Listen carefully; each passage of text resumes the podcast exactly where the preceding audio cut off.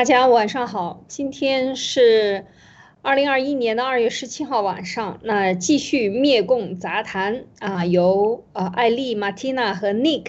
为大家带来继续沿着昨天的话题，给今天带来呃新的一些呃内容，就是社会主义思潮对世界的入侵第二期。那我们讲到这个社会主义思潮对世界的入侵，昨天主要是谈了这个电影啊，这个借着白虎、白老虎这个电影，嗯，借着文贵先生对他的点评，以及呃我们对印度的一些认知啊，谈了一些内容，主要是对印度和印度文化，以及印度在这个地缘呢要谈的东西非常的多。那么我们今天呢？就谈一谈，其实这个社会主义思潮的这个对世界的入侵呢，我们还不要忘了，我们还有另外一个呃重要的呃这个内容啊，我们每周都会给大家带来更新，就是呃关于共产党的这个反洗脑的问题。其实这个和社会主义思潮对世界的入侵，就是我们大家不自觉的。我们昨天讲到，印度。他自己的导演可能都没有意识到，他已经完全接纳了社会主义，或者他们认为这种民主集中制更对于社会的发展有效。而中共在过去的二十年里，对“一带一路”的这些国家的推广，以及对欧美国家去推广，最大的一个口号，在经济上的口号。当然有人说，你看你，你们共产党就是搞阶级斗争。哎，他说不是啊，我也搞钱呢。然后呢，他经常用的一个方法叫做集中力量办大事儿，集中力量办大事儿。然后呢，当他对这个呃在对内洗脑的时候，就是说，他说，哎，我能够把所有的这个力量，我们啊民主集中制啊，我们国家的财富，国家资本主义，最后怎么样？我们不是还是修了铁路吗？但是事实上，大家一定要知道这个这种伪逻辑啊，就是这样的一个伪逻辑，它最终是靠的扩张。当这个世界无处可扩张的时候，或者扩张已经达到了一定限度，满足不了它在扩张当中的成本支出大于它的收益的时候，它就要开始杀人了。所以就是说，中共的这个宣传，你要看它的实质，要看它的实质。为什么它在中共国玩不下去？它必须到海外来，就是因为它这个飞转的这个轮子，这个绞肉机，它就是要啊，用通过肉血。吸血来进行扩张，这是它的性质。那么反过来呢？今天我们在这个宣传反洗脑中呢，我们也讲一讲它里边另外还有一条啊，就是在对中共内部的，就是讲的一个伪逻辑，就是中华文化缺乏逻辑性，缺乏思辨。那由我们请马蒂娜给我们讲一讲好吗？谢谢。好的，嗯，今天我给大家讲一讲关于中国的传统文化是缺乏逻辑性的，呃，这个。这个应该是从呃我们的历史上很多年来就一直是这个样子的。当然，我们中国的传统文化是有很多的优点，也有很多的缺点啊。每一件事情都应该一分为二的来看。呃，我们的中国的传统文化，它的优点呢就在于非常的注重这种整体性的思考。比如说，中国人是非常互帮互助的，是非常依赖关系的这种呃程度比。欧美人要高出来很多，这个也会让我们啊，尤其是我们中国的儒家文化流传了那么多年，在各界的这个君王，包括到现在的都一直影响。那这个就让我们中国人非常爱孩子，因为儒家他就是讲究那种非常极端的孝顺，那就让我们觉得养孩子是有好处的。那这也导致我们中华民族一直都是一个人口大国，就是孩子多的要不完。儒家讲究这种孝道，导致中国历朝历代都觉得养孩子是一个对自己有益的事情。当然，在欧洲很多地方都是负增长，因为他觉得我生一个孩子对我来说负担比较多，我把他养到十八岁，他就该干嘛就干嘛去了。那这个十八岁之前真的耽误了我十八年的青春。所以中国人呢，呃，由于有儒家调动了养孩子的积极性，那么这个就导致了。我们最明显的，现在我们看到，我们的中国人生活在一个社会福利，其实在全世界来看是最差的国家。然后我们的保险也很多都是假的，各种各样的问题都充斥在我们的社会里，但是我们中国人不管是什么样的情况都可以安然度过，大部分靠的就是这种亲戚朋友之间的，还有这种大家一起合力的这种关系。所以中国人呢讲究家庭文化，它有好处也有坏处。坏处呢可能就是自私，我不管其他家，就只管我们家的这一群人。所以观察世界的各个经济体呢，其实我们可以发现，凡是华人聚集的地方，除了我们现在的中共国之外，人均的 GDP 其实都是非常高的。因为我们华人不但是爱家庭，而且我们的智商也是非常高，这个人种是非常好的。比如说新加坡，新加坡的 GDP 是在五万多美金左右，已经超过了美国本土。香港呢，它的 GDP 是在四万多美金，台湾也到达了三万多美金。但是我们同时又要承认的一个事情就是，我们的中华文化有这样就是互帮互助大家庭的这种优势，它也有更大的一个劣势，就是完全不讲逻辑，大家讲的就是一种感觉。大家讲的就是看到图案就相信，眼见为实，而这种逻辑的抽象的逻辑能力就会非常差。就是如果你看不到，你就会想不出来。所以呢，呃，包括我，我前两天我跟着一个华人的朋友在这边聊天，因为我平时是喜欢吃燕窝的人，啊，他就跟我说，我这个人是绝对不吃燕窝的，这个姐妹儿。呃，我问他为什么，他说这个燕窝呢是从鸟的嘴里面吐出来的，他感觉很恶心，就像是口水拿出来做的，多恶心啊！嗯，我说那但是它里面的是有营养的嘛？他说我觉得这个营养据说也不怎么地，我听了我的朋友说了，营养不咋地。那我问他说，那你平时要补一补吃什么呢？他我最喜欢吃的东西就是鸡蛋，这个就逻辑性很成问题啊。因为如果我们用逻辑去分析的话，按照他的逻辑，鸡蛋是从鸡的呃屁股里面出来的是吗？那么按照这个是嘴巴吐出里的很恶很恶心，但是从屁股吐出来的蹦出来的一个蛋，你却不觉得恶心，这是中国人很好像很缺乏这种逻辑。然后比如说我们的国家也经常有这样的故事，就是啊有小朋友他回家跟爸爸说。爸爸，他们都说我很傻，我很笨，你这样觉得吗？我真的很傻吗？他爸爸说，亲热的摸摸他的头，跟他傻孩子怎么会这样说呢？绝对不会，这个就是完全没有逻辑性的一种说话方式。这个也像我们中国人歌颂了这种梁山伯和祝英台这种几千年不变的这种爱情啊，千古不变的爱情。他们进了坟墓，双双化作蝴蝶以后，欧美人。欧美的朋友一看就觉得很奇怪，就是哎，为什么这两个人他们是永远的爱在一起呢？为什么他们会变成蝴蝶呢？因为蝴蝶不是一两天就会死掉吗？会挂掉吗？那按照逻辑来说，为什么中国人都会很感动呢？那如果是按照逻辑，应该是双双化作两只乌龟，然后就游向了这个海的远方，不应该是这样吗？所以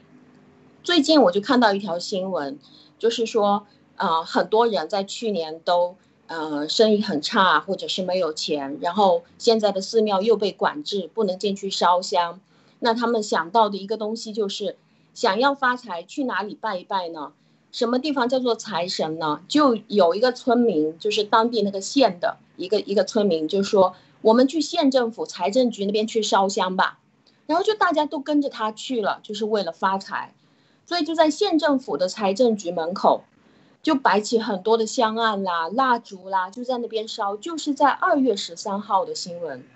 所以大过年的人潮汹涌，都在那边点香、点蜡烛。当时那个财政局的局长出来的时候，就是在那种烟雾缭绕当中，大家一看到他就朝着他挥舞香啊、蜡烛啊。这就是在我们中共国在今年，在这一次过年发生的事情。所以我们中国人真的会非常容易骗，因为我们真的缺乏逻辑思维。嗯，这是我今天想分享的。这个很有意思啊！这个照片，去财政局拜拜财神 啊，财政局里边有很多钱。那去银行拜算了，每天都不要排队了，每天烧香，谁烧的香高 谁先排在前面。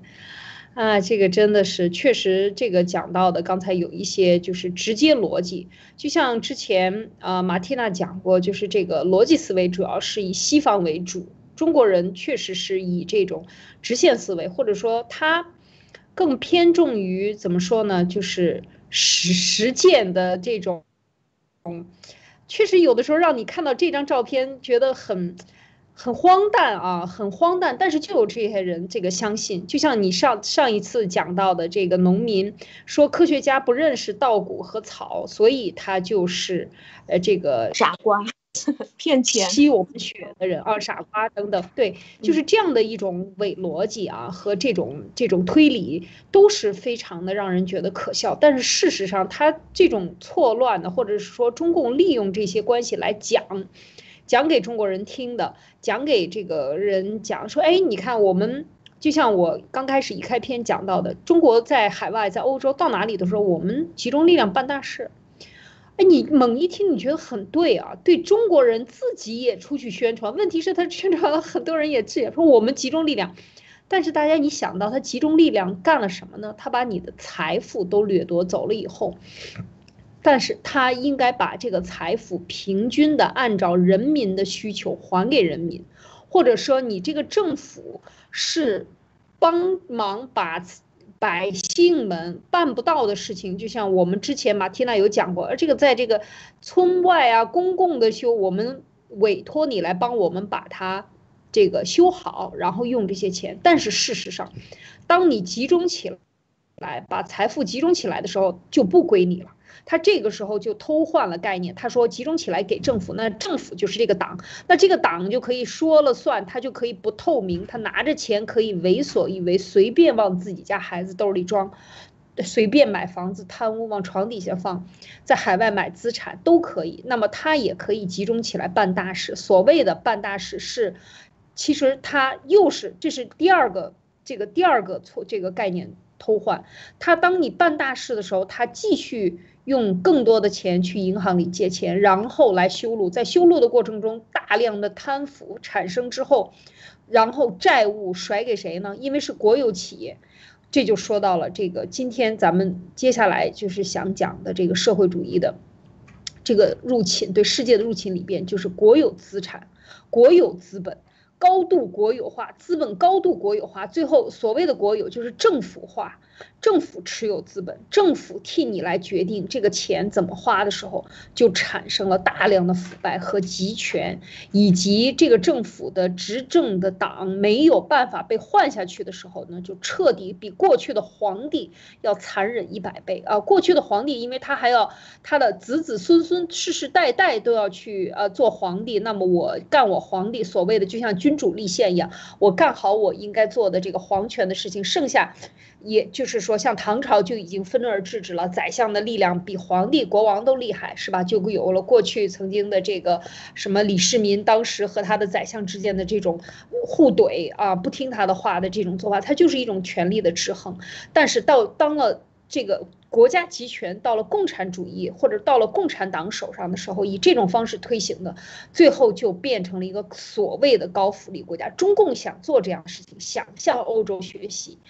但是他没有学到民主集中制，他没有学到民主，他只学会了集中，然后把集中变成集权，然后把集权变成独裁，那么这个时候就变成了他们家的买卖。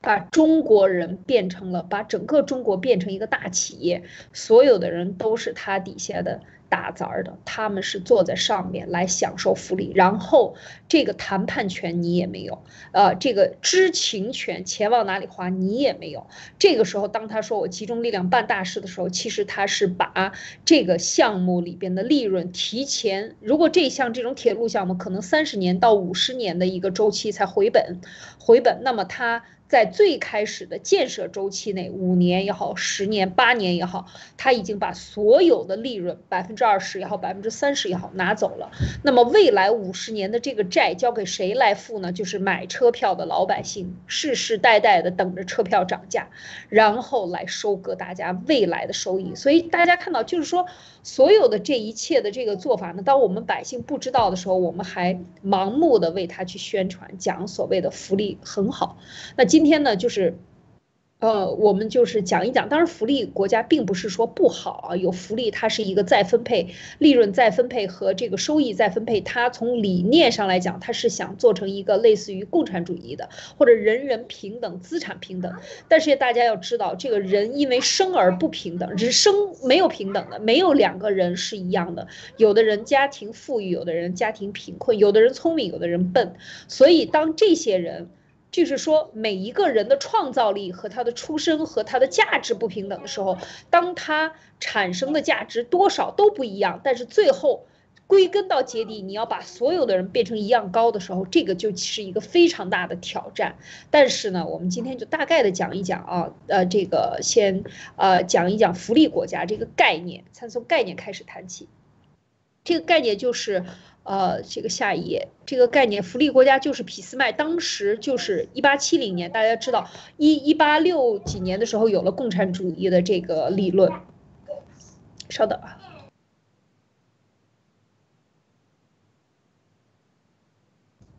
一八六几年的时候，有了这个，嗯呃，就是共产主义的所谓的这个《资本论》也好，这个共共产党宣言也好，这个一一千八百多年，那么它其实就是讲的，也是从德国开始的，讲的就是一个社会国家，就是，就是把这个贫富再分配这样的一个概念啊。当时讲到这个，为什么我们说这个社会主义思潮，它的社会。国际社会的影响绝不仅仅单单是从有了这个，当然最最主要的推动力量是有了共产国际一、共产国际二、第二国际、第三国际、第四国际，现在啊这样第五国际，这整个的这个这些这个共产国际在世界上推行。但是大家想一想，它这个理论的来源就是刚才我讲到的这个社会啊，就是要平等、贫富再分配、等均富啊 这样的一个概念，所以。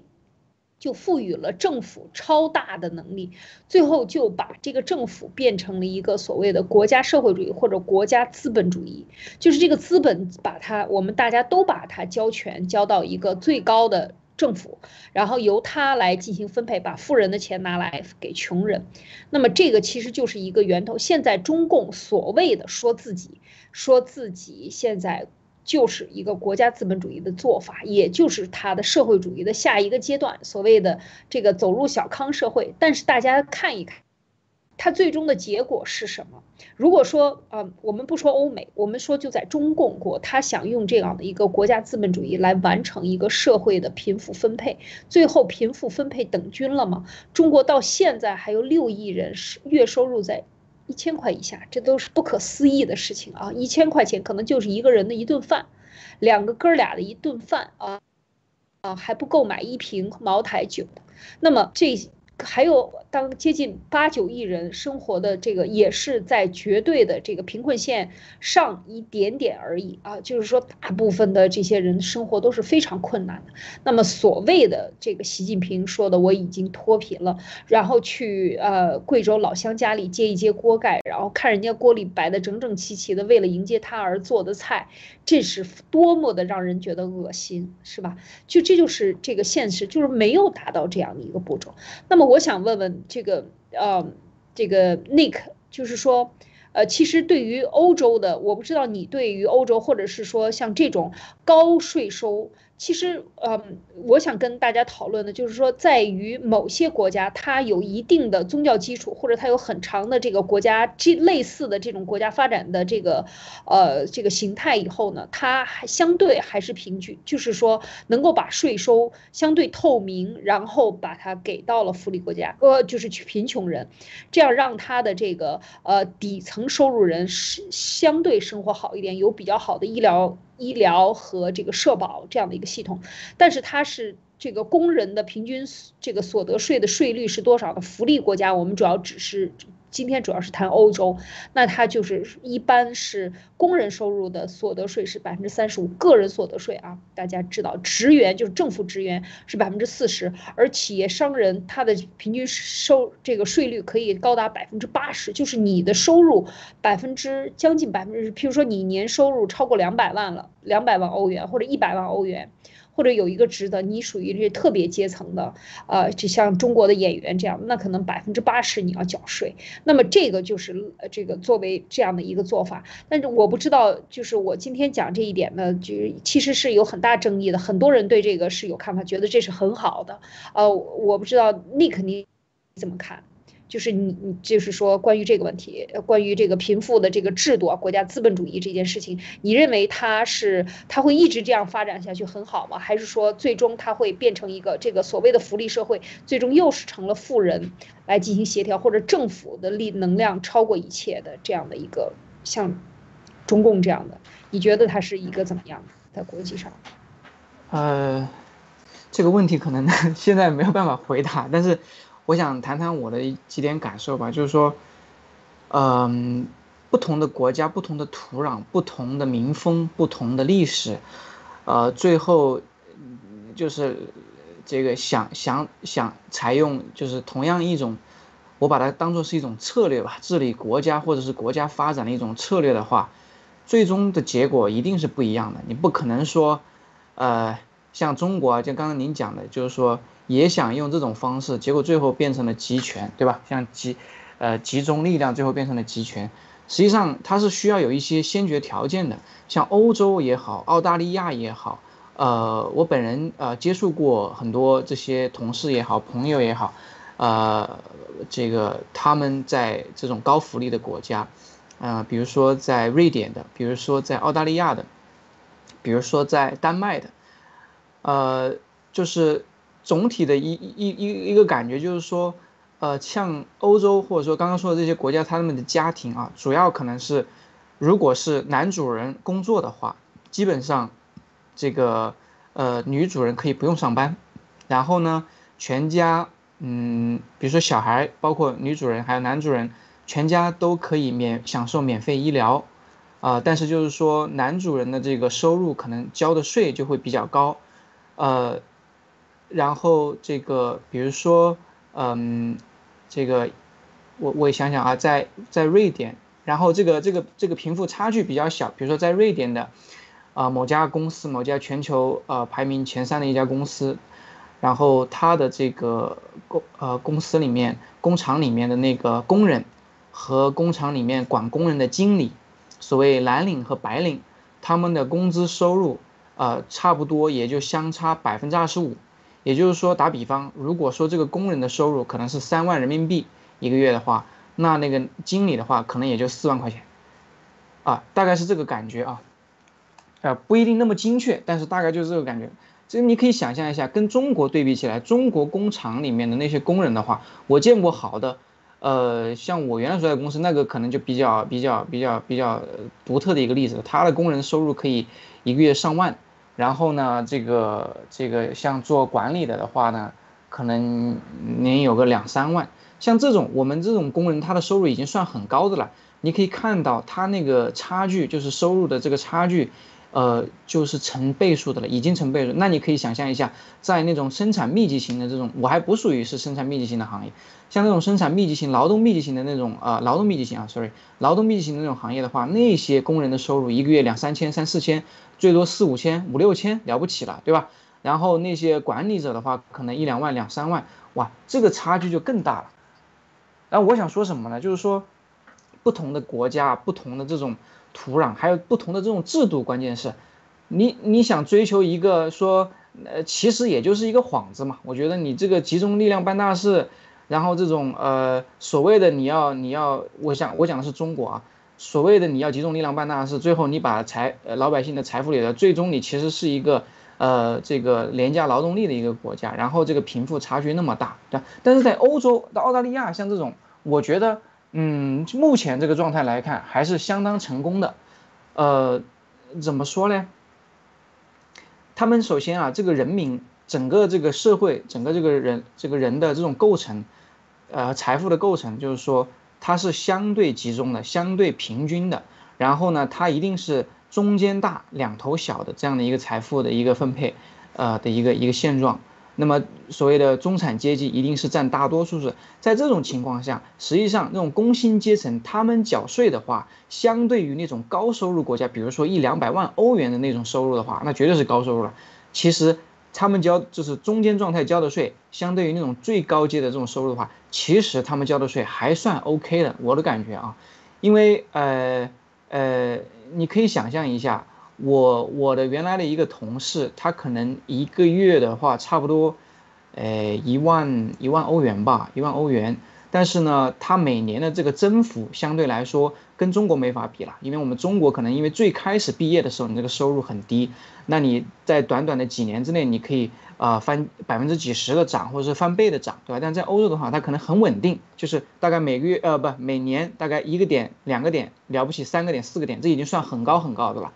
但是它从你最开始工作的时候，你的收入会相对。呃呃，收入会比较比较足充足，那么你的生活相对来说比较稳定，不存在这种大起大落。其实我觉得这种状态的话，包括他们整个这个法治这个制度的完善，还有这种宗教的信仰，还有人的这种素质、这种教育，它不是一个洗脑教育，不是一个我要奴役你，你要被我奴役的教育，而是一个非常开化的这种呃这种这种这种教育的话，这个人的这种生活的状态和他的意识。是完全是不能跟中共去去呃相提并论的，所以刚才我们不是这个节目之前也聊到这个这个例子嘛，大概是在几年前嘛，应该是五年前还是六年前，瑞士不是出出一个公投，想要说，呃人人都可以不工作吧，我印象中好像是就可以领到政府发的工资，然后我记得那个时候好像是换算成人民币是差不多一万到两万人民币，我如果没记错的话。然后最后公投的话，就是大家没有去接受这样的一个一个政策，什么意思呢？就是说，其实大家的生活状态相对稳定，相对呃舒服啊，然后这个收入也是充足，在做着自己一份呃呃比较喜欢的工作，然后呢有稳定的收入，然后呢这个即使每个月月光，但是你可以想象他的这种福利制度的这种 cover，然后嗯。整个这种劳动市场的这种法制的保护，你比如说在德国，你是你想开掉一个人是非常非常难的，而且他们每个每个星期，我印象中记得没错的话是三十六个小时的工一三十六个小时的工作时间，不像我们亚洲的话四十个小时四十六四十四个小时，对吧？打起步，所以你可以想象他们在那样的状态下，他们不去接受刚才讲的那个瑞士的那种公投，而享受一个自己照常工作。付出，然后得到一个相对稳定而且比较高的收入，同时有一个非常好的福利。我觉得这种是一个良性循环啊。我觉得就目前来看，当然了，长远来看的话，我并不，我并没有办法去预测说最终会走成什么样。但是，呃，这种这种政策、这种策略吧，现在想要如果在中共国的话来实施的话，那绝对是骗局，那不可能的，不可能实现的，不具备这个基础嘛，对吧？那我想问问马蒂娜，你觉得像这样的一个福利社会，如果是说，其实你看它设置，而且在欧洲相对来讲比较稳定，像瑞士这种人比较少的国家，大家像德国啊，刚才讲的德国，德国人工作时间很少，但是它相对创造的价值还是非常高的。那么在这样的一个就是公投选择不要钱啊，是吧？在瑞士，那为什么同样中共？国，咱们中国也在讲是福利社会，也在做走国家资本主义，也在说我给你提供啊，你收了很高的税啊，中国的税是很高的，收了这么多税以后呢，怎么？怎么就是说，很多人现在说养老金都有问题了，然后医院也活不起了，也死不起了。也就是说，活这个人活着好像是活着也很痛苦，也不能生病，很痛苦。你又不生病，这个很痛苦就很容易生病，然后你也生不起病，然后生病了死了你也死不起。为什么就是到了这样的一个这种？收的钱足够多了啊！当然，我们说他除了贪污以外，我想问问你的观点，你觉得为什么在中国执行不下去这样的福利社会，或者是说完全是一个骗局？嗯，对，我觉得这个肯定是完全是一个骗局啊。嗯，我想在这里就是讲一讲关于这个所谓的民主政所谓的民主制度，就是说保守主义的这种民民主观点当中的老百姓公投，还有真正做这个国家治理、公共管理，这个是完全彻底分开的。就是你做一个国家的治理的工作，这个完全是需要一个人的超高的逻辑性、超高的现象本质分离、彻底分离的一个东西。所以在民主国家，就是当呃当我们进行的是这一套保守主义的民主的话。那么，在一个民主国家当中，它应该是所有的公共管理都是专业的，由呃来竞选的这些政府的人去进行管理。老百姓他是没有权利去参与一项制度的制定的。比如说，哎，我们明天把所有的人都发一点钱怎么样？或者是明天我们给每一个人都减一点税怎么样？这个是老百姓不应该可以参加的，这个是叫做一种民粹。所以呢，就只有。呃，老百姓他有什么权利呢？他就只有权利去针对管理的效果来进行评判。他怎么评判呢？就是你这四年你的管理让我的生活的确更舒服了，那我 OK 继续投你。如果说你不让我舒服，那我就不选你了。没有什么原因，就老百姓只是去评判这个结果。但是你是怎么管理的，我不管你。我既然你已经被选上去，大部分人选你，那么你就先管。你要怎么管，随便你。我这里就举一个，呃，在这种社会主义制度当中，可以把我们大家都忽悠过去的一个最明确的中共国经常使用的呃一个办法，就是说，呃，比如说一个食堂里面牛排是十块钱一块儿，那这个食堂里面就造成很大的问题了，就是说贫富差异是吧？有钱的学生每一天可以吃五块，但是最穷的这些学生呢，每个月才能吃五块牛排。他就没有钱，那这个学校的校长他就站出来，这个是类似于公共管理的案例了。那就说这个校长站出来，他说：“哎，我们是为了体贴这些最穷的学生，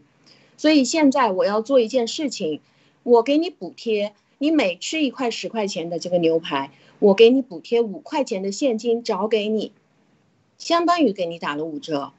那这就就让这些穷学生啊，所有的学生就感激涕零了，特别特别高兴了。”觉得话太好了，我原来十块钱一块，现在十块钱还要再给我倒给我五块钱，我多开心啊！但是从公共管理的角度，你到最后计算的时候，你会发现，因为原来最有权的学生每一天吃五块，那么结果到了一个月以后，他得到了七百五十块钱的补贴，而真正最穷的学生呢，他一个月只拿到二十五块钱的补贴。相当于是这个学校把所有学校里面的预算转到富人的腰包里面去了，所以学校补贴的钱它是补了富人，这个就是公共管理现象本质分离的一个例子。还有我们中共国修公路也是这个样子的，就是说很多的农村，所谓的什么贫困县、贫困乡，有五百户人住在那个山区里面，出也出不来，是吧？没有路，没有人给他修路，那怎么办呢？国家就用纳税人的钱出来说，哎，我们帮扶你，我们给你修高速公路。那么现在，如果说我们是在民主国家，我们有两个制度，我们可以两个方案，我们可以去选择的话，第一个就是修高速公路给他，高速公路的修建费用现在是四千万一公里，就是在山区的话，修上一百公里大概就是四十亿的价格，就是为了五十户人。那么第二个方法，如果我们是在民主国家的话，我们完全可以公投，把这个四十亿拨一部分给他们，把他们迁出来。我没有必要给你修路，但是共产党他就可以为我们决定，就是修高速。你的四十亿我吃掉百分之七十，我拿走二十八亿，然后你一边感谢政府，你一边什么东西都没有得到，只不过你旁边多了一条豆腐渣公路。这个就是在公共管理里面玩的猫腻。就是所谓对你好，但是其实对你一点都不好，是对他自己好。嗯，这个说的非常的好啊，特别是这个食堂的这个案例讲的非常的非常的对，就是说，在社会的这个管，你把权力交出去以后呢，他可以打着为大家好的名义干为自己好的事儿，或者是说这还罢了。为大家好的名义干着毁大家的事儿，就更糟糕了。就像我们之前讲过的这个造城运动以及拆城运动，先拆城，把你的历史文明古迹都拆掉啊！这个之前路德社有讲过一次，就是说这个是非常邪恶的，因为中共产党把土地抢了以后，土地永远记得它是和地上物在一起才是地。才是一个资产啊，资产它一定带着这块地来的。当他把地上物拆掉以后呢，你就变得很难去获得这块土地，因为中国是很就是呃，如果你是这个房产是是一个房产，他把你房产拆了以后呢，你就很难再去要你的地产了、地权了，这个就是一个。它分离了，然后这样的过程，然后我又盖了新的楼，然后我让你搬迁上去，然后我给你一些补贴。其实它获取的和它拆散掉的是非常大的一个，首先拆掉非常大的一个文化价值就没有了，把之前通过呃物以及跟文化的对应所产生的这种回忆和历史很多古迹拆掉以后呢，其实很多旧城改造啊，全中国的。旧城改造就是在过去的十五年，比如说两千年以后吧，呃，两千零五年是高峰，到两千一五年，呃，两千一零年之间到一五年之间都是高峰，一直在做整个中国的旧城改造。所谓的旧城改造，就是拆掉所有的历史古建啊，包括北京城，大家看这个全部已经拆的就剩下后海。哎，这个，嗯，这个鼓楼这一一个楼楼子了啊，是吧？整个那条街和很多的古建全部都拆光，所以这个也是让你免除掉你的这个记忆，同时我有这个权利，我再给你建立新的，然后呢，非常的豆腐渣，迅速的造成，然后让你呃迅速的忘记，其实这个都是。我觉得是一种巨大的犯罪啊，可以讲是一种你你站在历史的角度上，你是一种巨大的犯罪。你把这个国家的民族，就是把它的民族性给它去掉，变成千千城一面啊，千城一面，千县一面，就是呃镇都是盖这种小楼啊，这个大家。都是一样的，迅速的复制产业化盖楼，然后让大家都生活在同样的。你飞到任何一个城市的这个机场都差不多，出了机场，城市的高铁路所有的都是非常类似的。这个过程当中，就像中共推行的这个呃语言无差别化一样，其实它完全就是利用说我给你带来福利，我给你带来方便。我给你带来更好的、快速的建筑，让你们有楼，然后感觉是很舒服啊，和这个楼的都建了很舒服。大家要知道，这个造楼的过程当中，他这样做的过程中，首先土地卖了一遍，而土地的成本可是你可能是在中共国啊，根据地段的不同，是你整个造价的百分之七十、百分之五十。有的是百分之八十，是你的整个的买屋子的这个楼面成本的这个这个百分之八十或者百分之五十、百分之四十，不会低于百分之三十啊，就是全部都是买土地。而我们为什么在国外能够享受这种民主国家享受这种低廉的私人地产，就是因为这个土地呢，它就是按照商业价钱，不是被政府拿来拍卖的。所以大家看到，就是当他中共的这个，这是我看到的这个，刚才接着这个福利的。这个社会，事实上，为什么人民越来越穷了，看不起病了？为什么？就是这个钱去哪儿了啊？其实，在这个过程中，大家看到吗？当他利用了他的这个国家的权力，集中力量的时候，他把这个权力集中在这些大企业，他非常容易或者迅速或者直接的拿到他的要的钱，直接一个账户，就像贿赂刘呃刘志军一个亿，那就是一个小事儿。就是从这一个亿上出来的这么多几百个亿啊，现在越犯越大，上千亿贪污的也已经都有了。所以大家看到，就是权力高度集中以后出现的这个问题。就我我看到的，就是而这个钱没有用在你看看贪污一千个亿，知道大家去看一看，中国一年如果能够把这个养老金。解决养老的这些问题，解决医疗，解决一年也就一千亿，就可以解决几年很大的一批中国的穷人的就看病难或者看不起病的这样的问题。所以想一想，真的觉得这个是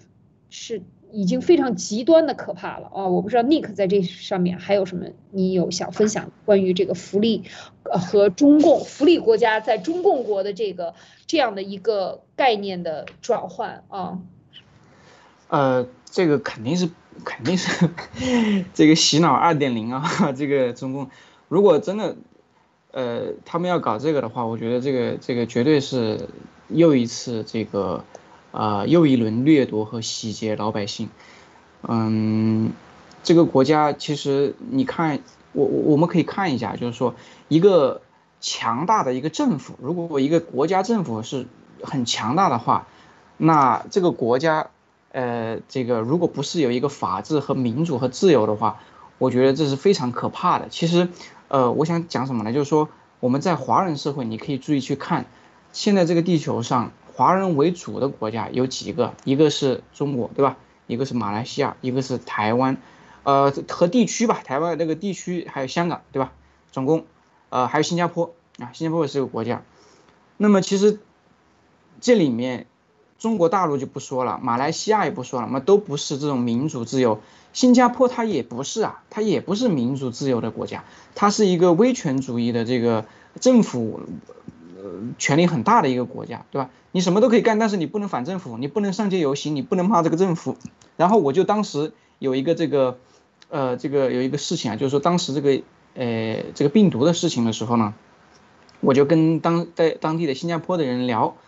然后他们就说啊，不用担心，这个没有问题的，我们政府，呃，会把我们照顾的好好的。就是新加坡人他是这样的一个反应，就是说他们非常相信这个政府，他不像美国，美国是，呃，我们这么多年来听这个路德节目啊，包括这个爆料革命，我们知道美国这个国家联邦政府实际上他管的很少，它更多的是这种地方的政府，甚至是大多数是民间的这个组织是。呃，小政府大社会的这种感觉，对吧？但是在新加坡这个国家，它不是的，啊，它是以这个政府为主，老百姓他都是什么东西都依赖政府的，呃，是这样的一个一个情况。所以你可以看到，我可以想的就是说，在在这样的一个情况下，华人社会非常难得的是，像台湾这样的这样的地方，香港这样的地方，有足够的民主自由，而且它还发展的非常非常好。那新加坡它有它的特殊的这个地理位置。然后它是有它的这样的一个特殊的一个平台，对吧？呃，发展成这样，然后呢，他们也不谈什么福利啊，他谈的是什么？他不养闲人。新加坡是一个低呃税收、低福利的国家，我们我们的这个税交的非常非常少，这我相信大家应该也都有所了解。很多这种中国的富人，他们都移民到新加坡为了避税，对吧？无论是这个所得税也好，还是我们平时这种消费税也好，相对来说都是都是非常少，呃，但是它有完善的法制。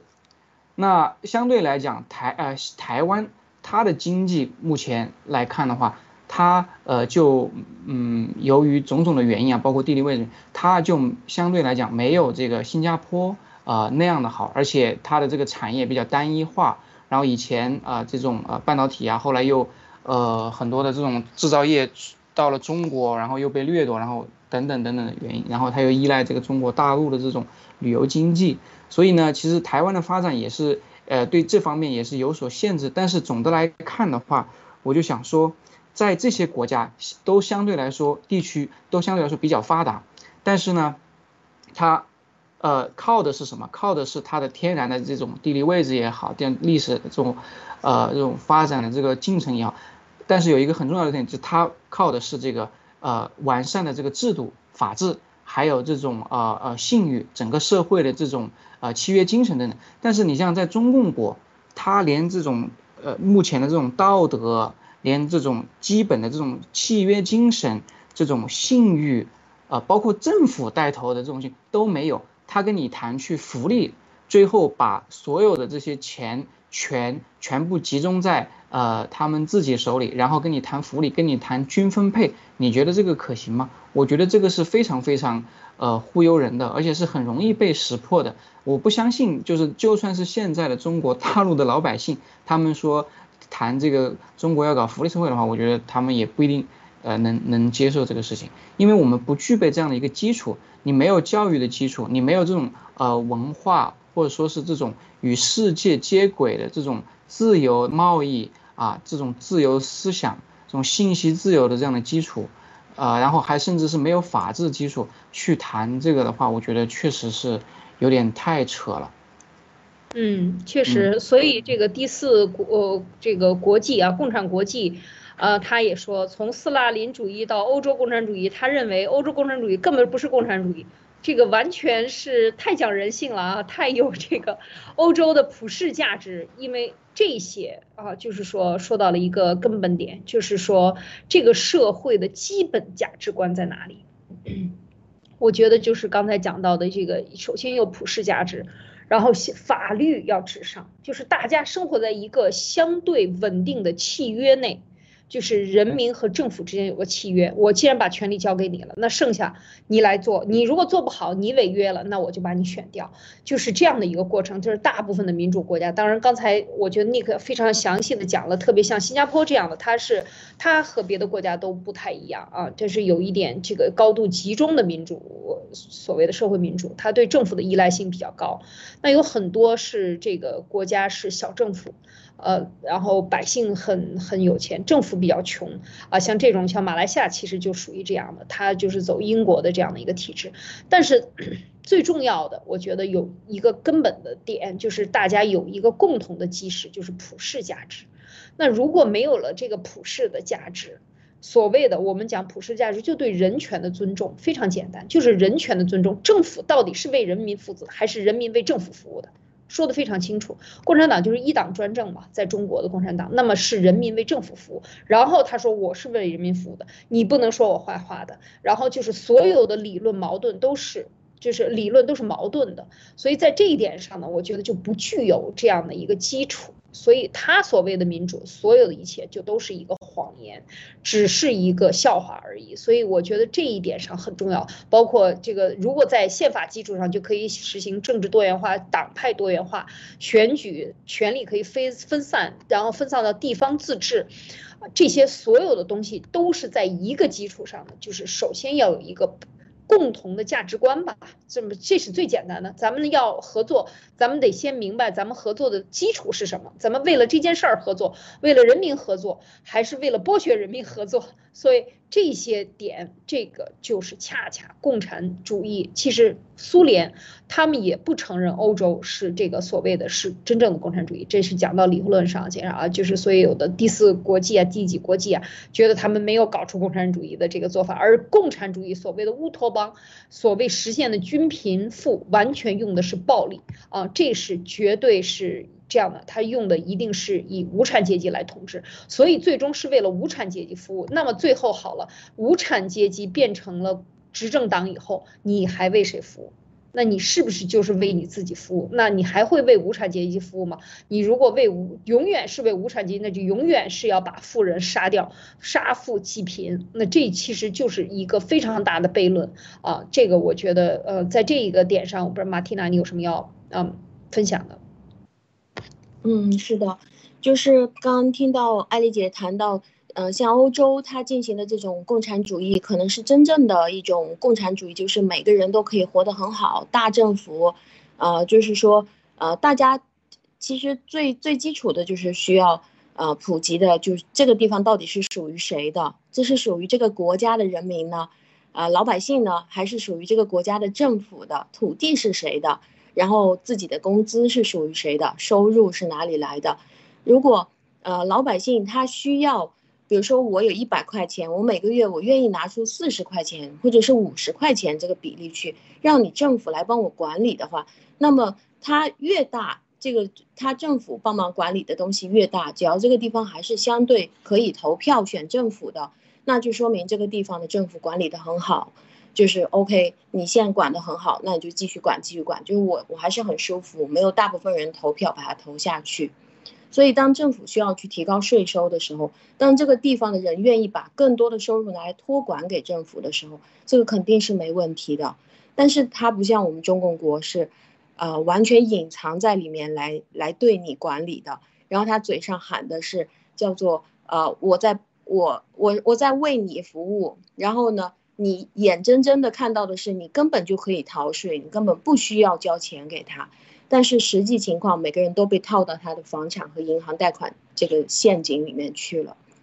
交了百分之七十的税，就是傻乎乎的。大家没有想清楚的东西，就是在共产党他篡权夺位来到中国以前，这个中国的土地永远都是属于中国人的，然后他现在把这个土地拿来拍卖卖给你，然后你还要去交钱，而且卖的越贵你还很高兴，然后你觉得哇房价涨了，你知道这个房价里面百分之七十是地价还有银行贷款吗？然后你把你自己三十年青春押给这个银行，你去想一想，你活三十年的概率大，还是这个银行再再接下去还可以经营三十年的概率大呢？我觉得是你活下去的概率还会要更大一点。但大家就被他绕在这个里面了，因为他没有告诉你，你交了百分之七八十的税，所以他还是可以嘴上喊着我是纯为你服务的，他就完全逃避掉了，也也没有人去投，就说哎我我交了我交了四十块给你啊，每每一百块，你现在没管好你就下去，他这个全隐藏在里面，就是一个骗局。对，其实这个税收的这个一点呢，还要讲到讲到这一点，我呃多加几句。当我们出国的时候，可能很多人出国在机场，在不同的国家，很多时候你去看你买一瓶水，这个这个小收据，收据里边很多国家这个叫这个税呢，这个这个消费税也好，是一个这个服务税也好，它都会在下面讲我加了百分之六，还是我加了百分之几的服务费，我加了百分之六的税。都列得非常清楚。这个税单呢，它虽然没有像中共这样完全把税。变成了一个发票里边含着税，而它是打出来的，而这个税就是他应该明着交给的。你在消费这一杯水的时候，你也知道我给这个国家缴了多少钱的税啊？我去一个国家旅游，这个国家旅游旅游税，住酒店要缴一个多少什么钱的税，这是国家明收。就大部分的国家是明收，只有中共国是暗收，而且它是层层收，税上加税，就是我应该这。买吃一个香蕉，我只交一次税，但是因为有了运输，有了分销。有了从广西到你的桌子上的所有的中间环节，每一层环节都加了一遍这个税，而且跨省的，有的时候跨省州税就国税和地税又要再给你进行加的时候呢，其实到你桌子上层层加，你应该只加一次的，或者是就是其如果加一次是明税的话，那其他人都不应该加。但是因为它的不透明制和大家互相之间不联系和它的这个税法的复杂性，导致你。加了很多，可能不是百分之六，最后百 变成了百分之五十，或者是多少才到你桌子上，你就觉得吃的很贵啊？为什么到很多国家很透明？就是你觉得活着非常的简单，你这个企业税应该交多少？像香港税法更简单了，是吧？只有所得税。像新加坡也是税法非常简单，而且税率很低，所得税和企业所得税、个人所得税都很低。那么这样的就非常利于流通，那么政府也是少收税。同时，我也少给你提供福利，那么你就要在我这个社会的，他管的是社会的底线。像马来西亚也是一样，马来西亚也是一样，一个少就是相对低税啊，个人所得税也比较低的这样的一个国家。那么，它的它只收一种税啊，基本上就是一到两种税，它没有什么复杂的什么什么教育附加税啊，什么各种各样的奇奇怪怪的在中国国的这种税啊没有。那么它收完税了以后呢？就是说，呃，我就是这个国家，你比如说看病，你到医院里去，你如果去公立的医院看病，你真的是穷人，你就真的只花一块钱，然后你可以看大病，各种大病，但是你当然要排队了，但是你只要有耐心，你可以享受到最好的，因为大家知道这种大的医院，国有医院，它的医疗设施和经验是非常好的，因为它人也多，但是你就要相对的要等一等。啊，但是你有钱，你就可以去私立医院，他提供各种各样的选择。那在中共国没有选择，国有企业、国有的医院也一样，照一张 CT 要你多少钱，很多钱。然后他什么都没干呢，先让你去把你的身体里的所有的指数验一遍，验血、验血压、验这个、验那个，照全都照完了，该花的钱都花完了，再回来他问你啊，你这有什么毛病啊？你看，这就是说已经。不仅仅是税收的问题，剩下所有的人都在用共产党的思维，在自己能够管理的行业里进行重复的征税，或者是过度的压榨所有的这个客人，呃，这个就形成了次生灾难，或者是说次次生灾难，这就是现在的，就是说看不起病，为什么？这是我的一点体会啊，所以说到这儿的时候呢，嗯，我不知道这个 Nick 还有什么在这个中共的这个福利，所谓在福利这个问题上的一些看法。这个其实这个世界上啊，正常的话情况下应该是两种这个策略啊，就是说一个是高福利就呃这个高税收嘛，高税收就高福利嘛，对吧？另外一个就是低税收就低福利，你像新加坡这种，呃，但是呢，中共是硬生生给你整出来了个第三种，就是高税收啊没福利，基本上就是这样一个状态。哎，说的太对了，对吧？然后就是说，呃，在华人社会，其实我我刚才还在讲，就是说，其实你想整出一个高税收、高福利的话，其实这个是相对来讲比较难的，因为中国人这华人太聪明了，太精明了，太怎么讲？讲的不好听一点，太狡猾了。他如果说你有高福利的话，很多人都会想着法想着法子给你多整点东西出来。你要你要你要么就别给，你只要给。他一定是到时候又变成了劣币驱逐良币了，就是你只要稍微造点假，那你你可以多一点福利，你可以弄多一点福利，那大家都会想，就整出这么一点东西来。其实你像现在国内有这个什么低保啊，是吧？偏低保的不知道多少，就是最低人民生活保障嘛，搞一个低保，其实也没多少钱嘛，可能一个月几百块钱，但就这一点东西，那都都是想着法子去去去搞这种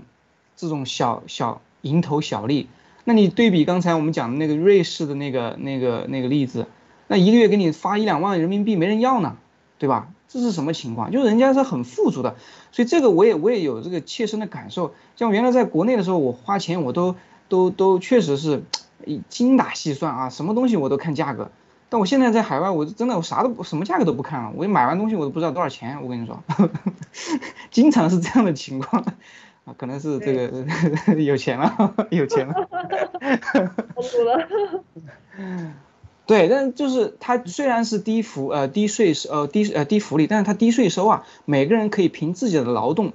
但是它又不压榨你，对不对？它不压榨你的劳动力，你是付出多少你就得到多少，而且你只有付出的，你只有得到更多的，只有比国内得到的更多。你你工作一天，你可以吃一个月，基本上是这个感觉，对吧？那你国内你工作一个月，可能能吃个一个星期，或者说，哎，当然不不能这么讲，工作一个星期可能能吃一天，或者说是吃一顿好的吃一天，吃一顿好的，对不对？那你在海外呢，不是不是，因为整个这个中共国它的整个这个这个财富分配啊，它从根上的设计上。就是朝着压榨你、使劲的挤你的、就吸抽你的血、吸你的血去设计的，所以才变成了说中国变成了世界的这个制造工厂。为什么？因为便宜嘛，因为全世界的哎欢迎的等等于就是说我们家在我共产党我们家开了个开了个铺子，欢迎大家来压榨，对吧？我们是奴隶厂啊，欢迎你来压榨。我什么东西我们奴隶给你很轻轻松、很便宜的给你制造出来，你们欢迎来压榨，欢迎来使用我的产品，对吧？你有好处啊，你得跟我勾兑一下。就是这个感觉嘛，对吧？还谈福利，绝对扯淡。所以还形成了就是昨天讲的这个奴隶文化，就是拍马屁文化，就是你不自觉的就形成了对这种权势的有权力的人马上就低头。我真是因为是原来是在北京嘛，就见过外省这些官儿进了到了北京，还不是。正经的特别大的官儿，那在当地省里面都是那吆五喝六的啊，到了北京以后全是低三低三下四，跟个孙子似的。我看到这些的时候，真的你就觉得很悲哀啊，觉得很悲哀。就说在这样的一个体制下，必须看领导的屁股。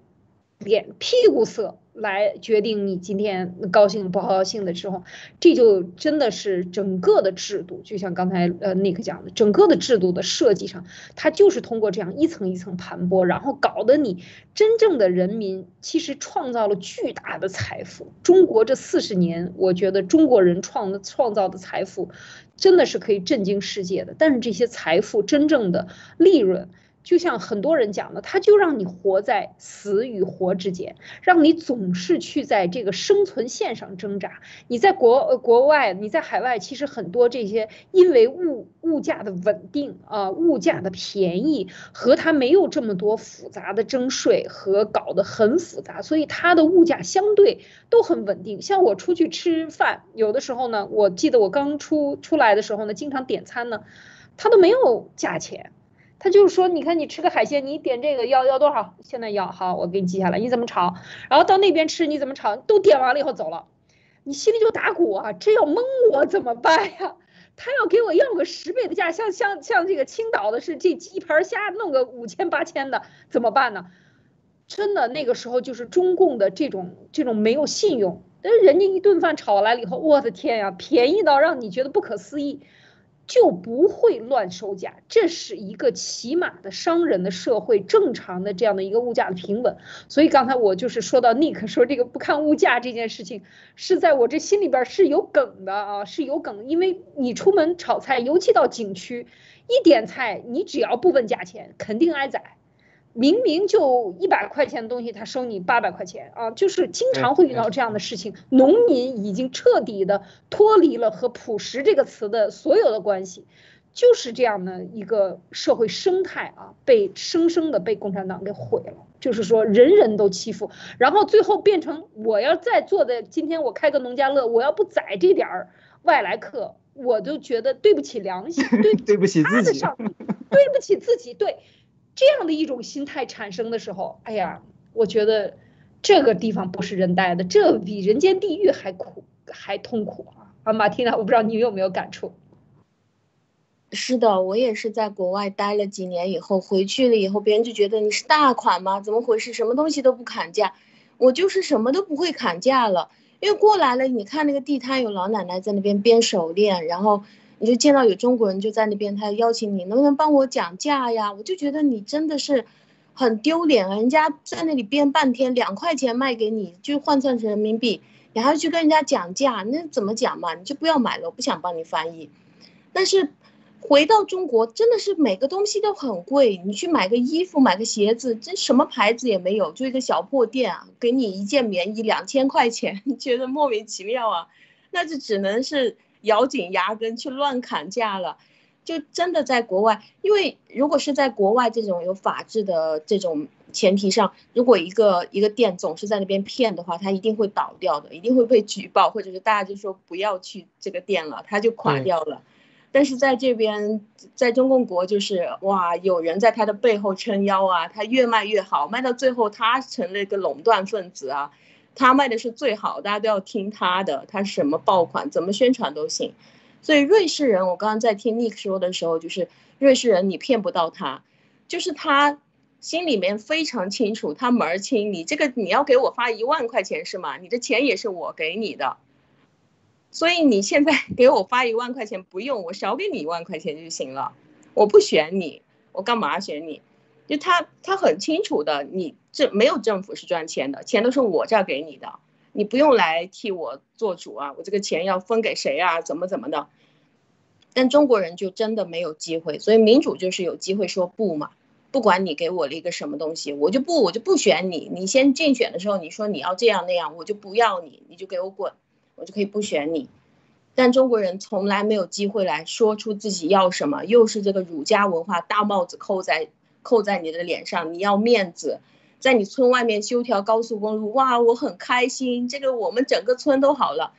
但是如果四十亿可以给大家分呢，五百户，哇，要分成什么样子？每个人都变成财主了，你不想要吗？嗯，他们不愿意说出来。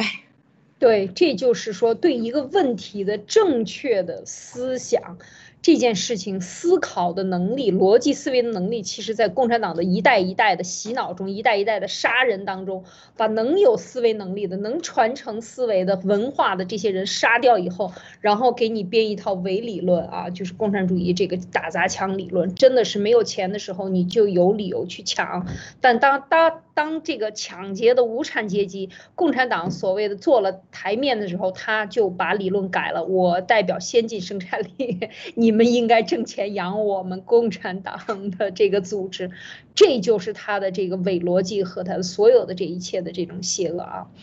好，今天呢，我们跟大家分享了很多关于这个共产党的反洗脑以及啊福利社会，我们聊了很多关于这个福利社会，呃，中方、东方和西方的特点，还有共产党治下的所谓的要福利社会，要集中力量，然后抽取你的福利，其实都是一个谎言。好。明天我们在灭共杂谈继续谈，好，再见，再见，再见。